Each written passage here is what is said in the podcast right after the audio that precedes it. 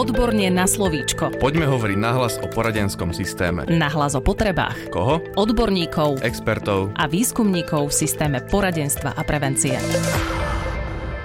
Opäť po týždni je tu náš pravidelný podcast Odborne na slovíčko, z ktorého vás pozdravuje Darina Mikolášová.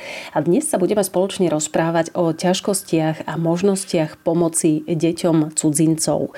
Našim dnešným hostom je psychologička Eva Krupová a ja využijem vašu prítomnosť eh, hneď na prvú otázku. Pri práci s deťmi cudzincov naozaj čelíme očividným jazykovým a kultúrnym bariéram. Čo sú podľa vás najčastejšie konkrétne problémy, na ktoré môže odborný zamestnanec v takomto prípade naraziť? Áno, pri práci s cudzincami je potrebné počítať s istými bariérami a tie kultúrne sú úplne prirodzené, no nerada by som na tomto mieste generalizovala. Jednak preto, že vždy sú tu prítomné aj isté individuálne rozdiely. Napríklad samotní Číňania hovoria, že tí zo severu sú iní ako z juhu a jednak preto, že ako oveľa väčšiu bariéru vnímame jazykovú bariéru.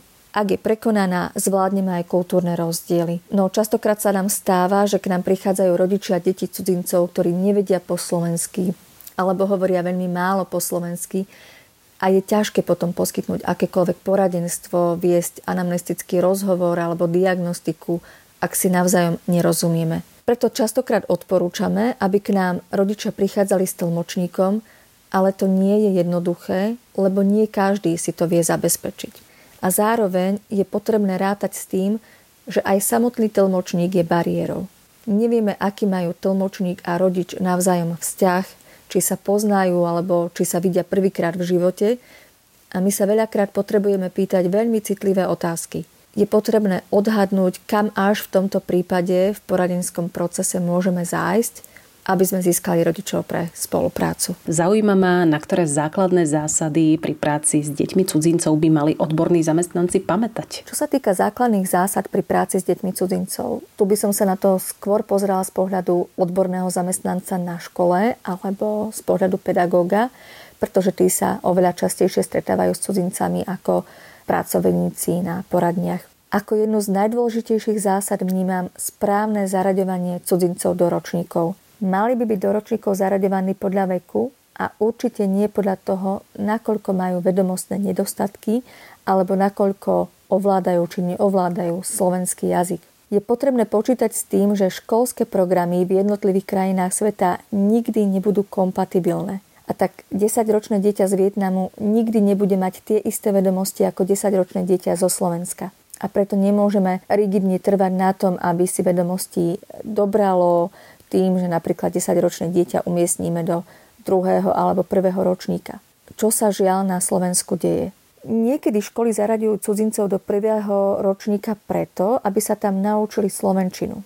Ale v prvom ročníku sa neučíme slovenčinu ako cudzí jazyk. My sa ju učíme ako materinský jazyk. No cudzinci sa potrebujú učiť slovenčinu ako cudzí jazyk a potrebujú na to jazykové kurzy alebo hodiny slovenčiny ako cudzieho jazyka tak ako sa my učíme napríklad angličtinu alebo nemčinu. Na organizovanie jazykových kurzov máme postupy. Škola má požiadať okresné úrady odboru školstva o organizovanie jazykových kurzov, respektíve môžu okresné úrady poskytnúť škole finančné prostriedky na organizovanie jazykových kurzov. V tomto prípade môže napríklad učiteľ školy za príplatok učiť slovenčinu cudzincov na škole. Kurzy sú základné a rozširujúce mali by prebiehať v poobednejších hodinách a je potrebné dodať, že počet hodín základných aj rozširujúcich kurzov nie je dostačujúci a bolo by vhodné, aby boli navýšené. Je potrebné povedať, že pri nesprávnom zaraďovaní žiakov do tried je úplne prirodzené, že môžeme spustiť u žiakov emocionálne ťažkosti, či už vo forme úzkostných alebo depresívnych stavov, alebo vo forme agresívnych reakcií. Okrem týchto skutočností je potrebné pamätať na to, že na začiatku, keď deti cudzincov prichádzajú na Slovensko, respektíve do každej cudzej krajiny, potrebujú obdobie istého kľudu, približne na 6 mesiacov, kedy len nasávajú informácie, častokrát sedia ticho, možno ich vnímame ako pasívnych alebo úzkostných, ale to je normálny a prirodzený stav, kedy sa potrebujú zorientovať vo svete, do ktorého prišli. Ako ďalšie zásady dôležité vnímam to, že cudzinci by mali mať úľavy v hodnotení, ale to už školy častokrát vedia, že na to máme metodické pokyny. No a ako poslednú zásadu by som spomenula to, že ako veľmi dôležité vnímame úlohu istého koordinátora cudzincov na škole. Školy by mohli mať nejakú konkrétnu osobu, na ktorú by sa cudzinci vedeli obrátiť, či už žiaci alebo rodičia. Nie je úplne vhodné, aby to bol triedny učiteľ, pretože nemusí byť dostatočne zorientovaný v problematike. Takým sprievodcom by mohol byť pokojne aj odborný zamestnanec, záleží to už od možností školy. Ako môžeme s cudzineckým faktorom pracovať pri diagnostike? Aké sú kroky, ktoré sa vám osvedčili? Diagnostika cudzincov je skutočne komplikovaná záležitosť spôsobená nielen jazykovou a kultúrnou bariérou. Najdôležitejším faktorom je absencia testov, ktoré by boli určené práve pre diagnostiku detí cudzincov. Preto sa snažíme len optimalizovať, prispôsobiť už existujúce testy, ktoré boli samozrejme určené pre inú kategóriu detí. No a prioritou ostáva používanie prevažne neverbálnych alebo culture-free testov. Predsa len sa nám osvedčili aj iné zásady pri diagnostike detí cudzincov, my odporúčame našim školám, aby odposielali tieto deti na vyšetrenie až potom, ako im bola poskytnutá základná podpora a pomoc. A to vo forme už spomínaných opatrení, ako je poskytnutie kurzov slovenského jazyka, správne zaradenie detí do tried podľa veku, no a veľmi dôležitá je individuálna pomoc, či už vo forme krátkých doučovaní slovenského jazyka alebo aj inej individuálnej pomoci buď e, pomocou špeciálnych pedagógov, asistentov alebo iných pedagógov na škole. Ak táto pomoc bola deťom poskytnutá, je veľká pravdepodobnosť, že už nebudú potrebovať následnú diagnostiku u nás na poradni. Ďalšou dôležitou zásadou je, že by mali byť deti odposlané na diagnostiku až po troch rokoch pobytu na Slovensku, pretože 3 roky je podľa logopédov taká optimálna doba, kedy sa priemerné dieťa dokáže naučiť jazyk tej danej krajiny. Ak ani po troch rokoch sa deti nedokázali naučiť po slovensky a bola im poskytnutá dostatočná podpora a pomoc, je dobre vyhľadať pomoc logopédov a logopedické vyšetrenie. No a ďalšou veľmi dôležitou zásadou pri diagnostike je, že by sme sa mali opierať o dôkladnú anamnézu, pretože tá dokáže nahradiť aj chýbajúce diagnostické nástroje. Tam je však potrebné rátať s tým, že veľakrát rodičia týchto detí nedokážu až tak dobre rozprávať po slovensky, respektíve nerozumejú nám a je dôležitá aj pomoc tlmočníka. Povedzte nám aj, aké postupy alebo aká dobrá prax funguje pri komunikácii s rodičmi. V tomto prípade sa nám osvedčili podobné zásady ako pri práci so slovenskými rodičmi. Potrebujú nám dôverovať, porozumieť dôvodom a zmysluplnosti diagnostiky. No a zároveň sa tu ako veľmi dôležité ukazujú tie zásady, o ktorých sme hovorili predtým, a to poskytnutie podpory dieťaťu a dostatočne dlhý pobyt na Slovensku. Rodičia deti veľmi citlivo vnímajú, ak sú ich deti odoslané na diagnostiku príliš skoro a naopak sú ochotnejší spolupracovať, ak vnímali aktívnu pomoc školy alebo školského podporného týmu. Ak sú do komunikácie s rodičmi zapojení tlmočníci, tak tu len pripomínam, že je potrebné ozaj vnímať citlivo vzťah medzi tlmočníkom a rodičom. Zapojenie týchto detí do školského kolektívu je naozaj veľkou výzvou. Ako vie odborný zamestnanec konkrétne tomuto procesu napomôcť? A hlavne ako pracovať s pedagogickými a odbornými zamestnancami na škole a takisto aj s vedením? Pri začlenovaní cudzincov do školského kolektívu je potrebné zamerať sa nielen na prácu so samotným kolektívom, ale je dôležité zamerať sa aj na to, aby sme žiakovi poskytli pocit bezpečia a prijatia. Robíme to na začiatku prostredníctvom príjmacieho rozhovoru, mal by sa uskutočniť približne 3 dni pred nástupom žiaka do školy a na tomto stretnutí mu predstavujeme aj koordinátora, respektíve osobu, na ktorú sa kedykoľvek na škole bude môcť obrátiť. Môže ním byť odborný zamestnanec, triedny učiteľ alebo iný pedagóg. Účelom príjímacieho rozhovoru je zistenie základných informácií o žiakovi, napríklad ako sa vyslovuje jeho meno, aké mal záujmové činnosti, nakoľko ovláda slovenčinu a poskytneme mu aj informácie o tom, ako to na danej škole funguje, ako to funguje na slovenských školách. Následne informujeme kolektív o príchode nového žiaka, cudzinca do triedy a snažíme sa zaktivizovať samotných spolužiakov, aby boli nápomocní v procese adaptácie žiaka. môžu premyšľať, ako ho privítajú, zoznámia sa s ním, napríklad si vytvoria menovky so svojím menom a s nejakou zaujímavou činnosťou. Taktiež sa môžu dohodnúť, kto spomedzi spolužiakov bude patronom daného žiaka, to sa o neho bude trošku viacej starať. Samozrejme, toto musí byť dobrovoľnícká pozícia a ak takýto žiak v triede nie je, tak ju ani nebudeme nikomu nanúcovať. Pedagógovia samotní môžu napomôcť v procese adaptácie tým, že budú vytvárať viac priestoru pre skupinovú činnosť, alebo rôzne projekty, zadávať činnosti, v ktorých môže vyniknúť práve žiak cudzinec. Často sa tu jedná o nejakú mimoškolskú činnosť. Takisto v procese adaptácie žiakov je dôležitý aj počet žiakov cudzincov v triede. V tých malých triedách by ich nemalo byť viac ako traja štyria a nemali by sedieť ani blízko seba. No a v neposlednom rade netreba zabudnúť aj na isté obavy, či už na strane žiakov alebo na strane pedagógov, obavy z príchodu nového žiaka cudzinca do triedy. Ak sa takéto niečo objaví, je potrebné nechať priestor ventilácii, obavám a strachu. Zároveň ale je potrebné pamätať na to, aby sme nevyzdvihovali príliš rozdiely medzi cudzincami a slovenskými žiakmi. Vieme, že deti cudzincov predstavujú prakticky dieru v našom systéme. Nie sú nástroje, nie sú ani inštitúcie, ktoré by zabezpečovali systematickú prácu zameranú na ich začlenenie. O ktoré mantinely, respektíve inštitúty sa vedia odborní zamestnanci reálne oprieť? Žiaľ, tých oporných bodov alebo nejakých opatrení nie je veľa. Je to spôsobené tým, že deti cudzincov na Slovensku nie sú zaradené medzi žiakov so špeciálnymi výchovno-vzdelávacími potrebami a je tu potrebná legislatívna zmena. To, čo môžeme momentálne využiť, je to, že deti cudzincov môžu mať organizované jazykové kurzy slovenčiny, je tu takisto možnosť úľav v hodnotení. To, čo školy nevedia, je to, že môžu aj po uplynutí dvoch rokov hodnotiť individuálne cudzincov, a to vtedy, ak to uvedú vo svojom školskom vzdelávacom programe, pretože každá škola si môže meniť svoj školský vzdelávací program, respektíve ho upravovať. A je tu ešte jedna možnosť, o ktorej školy veľakrát nevedia a to je to, že niektorí cudzinci sa nemusia zúčastňovať testovania piatakov a testovania deviatakov. Je to v tom prípade, ak boli deti cudzincov v danom roku prijaté podmienečne do ročníka danej školy. V praxi to vyzerá tak, že ak mal nejaký cudzinec to šťastie, že prišiel na Slovensku v 5. ročníku a bol do toho ročníka prijatý podmienečne, nemusí sa testovania piatakov zúčastniť. Ak by ale na Slovensko prišiel v 4. ročníku, testovania piatakov sa musí zúčastniť. Uvedomujem si, že je to veľmi oklieštená možnosť a nie každý ju môže využiť. Na druhej strane je potrebné povedať, že aj táto možnosť existuje.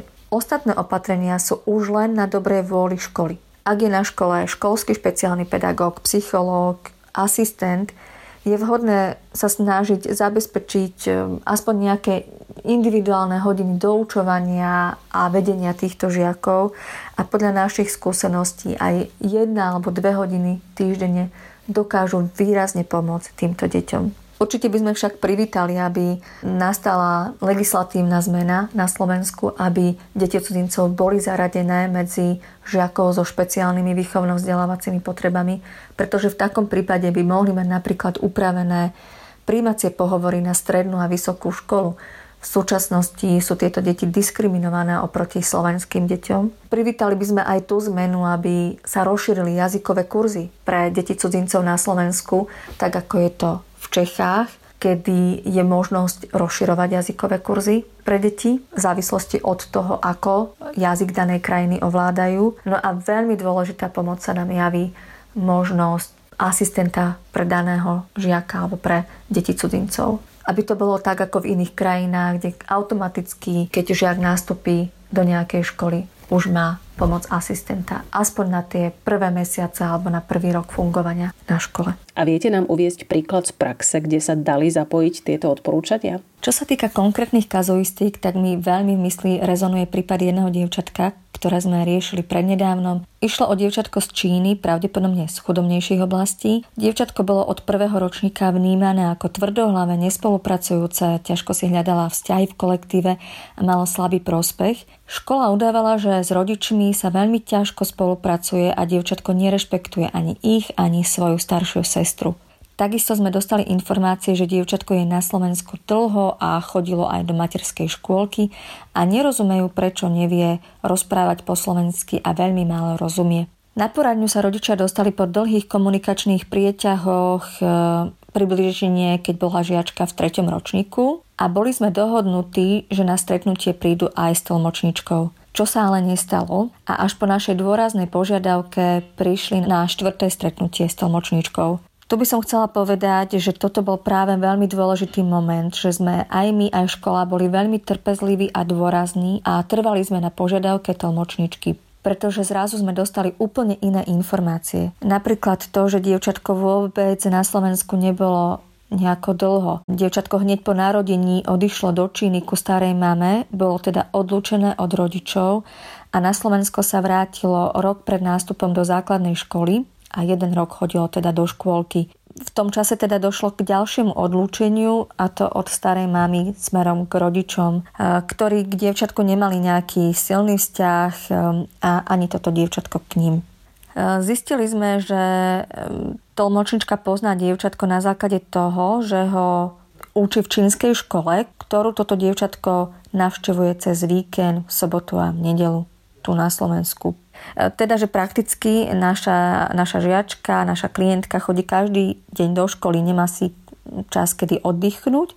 Dokonca, že táto čínska škola je vnímaná ako náročnejšia a tú Slovensku vnímajú ako teda menej náročnú a chodí si tam dievčatko trošku aj oddychnúť. Snažili sme sa zistiť v poradenskom procese, ako sa mama s dcerou učia a videli sme, ako je mama veľmi snaživá, ako sa jej snaží pomôcť čítať, písať, ale mama samotná nerozumie veľmi po slovensky nerozumie procesu čítania, ako sa spájajú slabiky, nerozumela vôbec zadaniam a teda, že aj napriek jej snahe jej nedokáže pomôcť. Preto sme tie základné opatrenia, ktoré sme nastavili alebo návrhli pre školu a pre žiačku boli, aby sa škola snažila suplovať práve trošku rodičov a snažili sa pomôcť žiačke s doučovaním a s doučovaním nie len jednotlivých predmetov, ale aj doučovania slovenského jazyka ako takého, pretože dovtedy naša klientka nikdy nemala žiadne kurzy slovenského jazyka. Škola sa veľmi snažila naozaj výjsť v ústrety tejto požiadavke a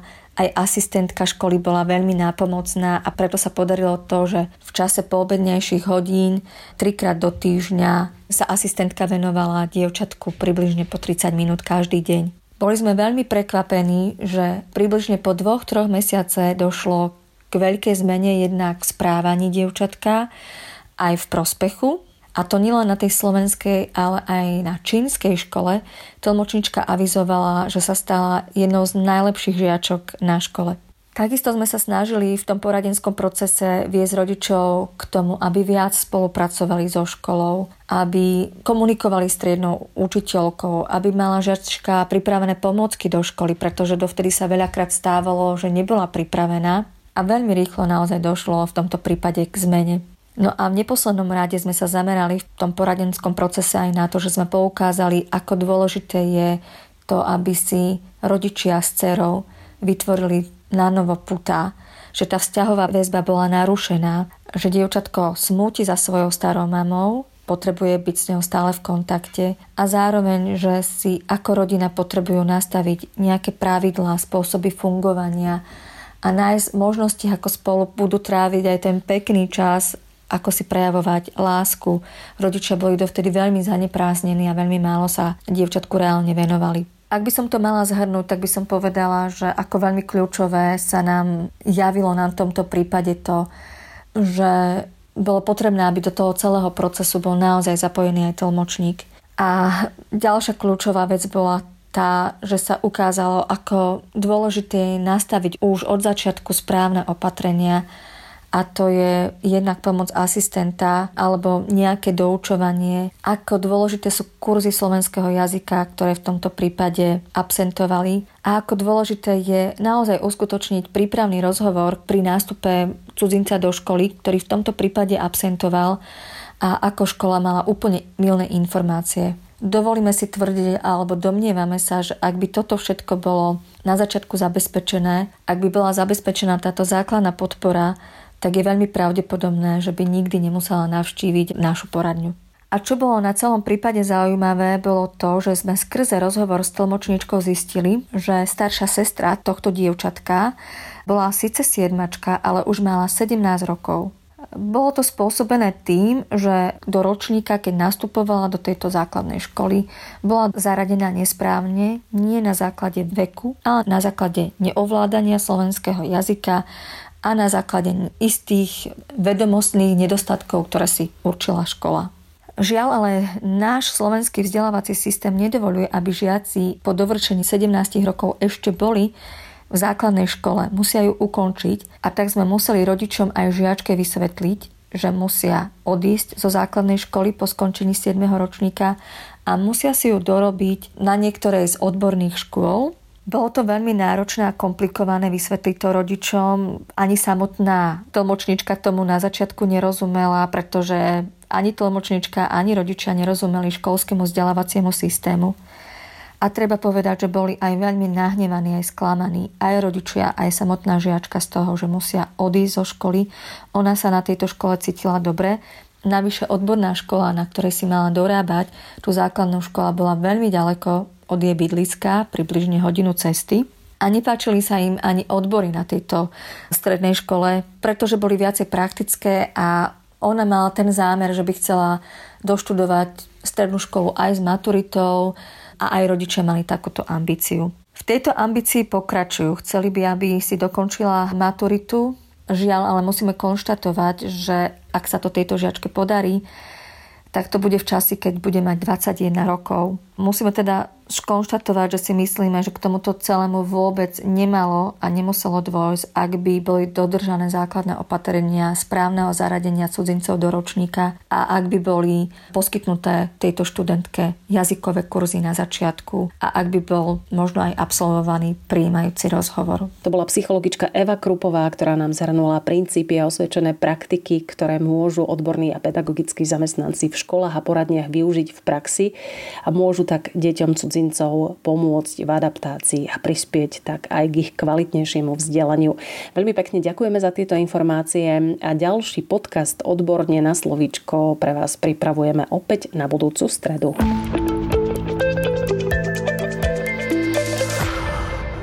Podcast Odborne na slovíčko sa realizuje vďaka podpore z Európskeho sociálneho fondu a Európskeho fondu regionálneho rozvoja v rámci operačného programu Ľudské zdroje. Odborne na slovíčko.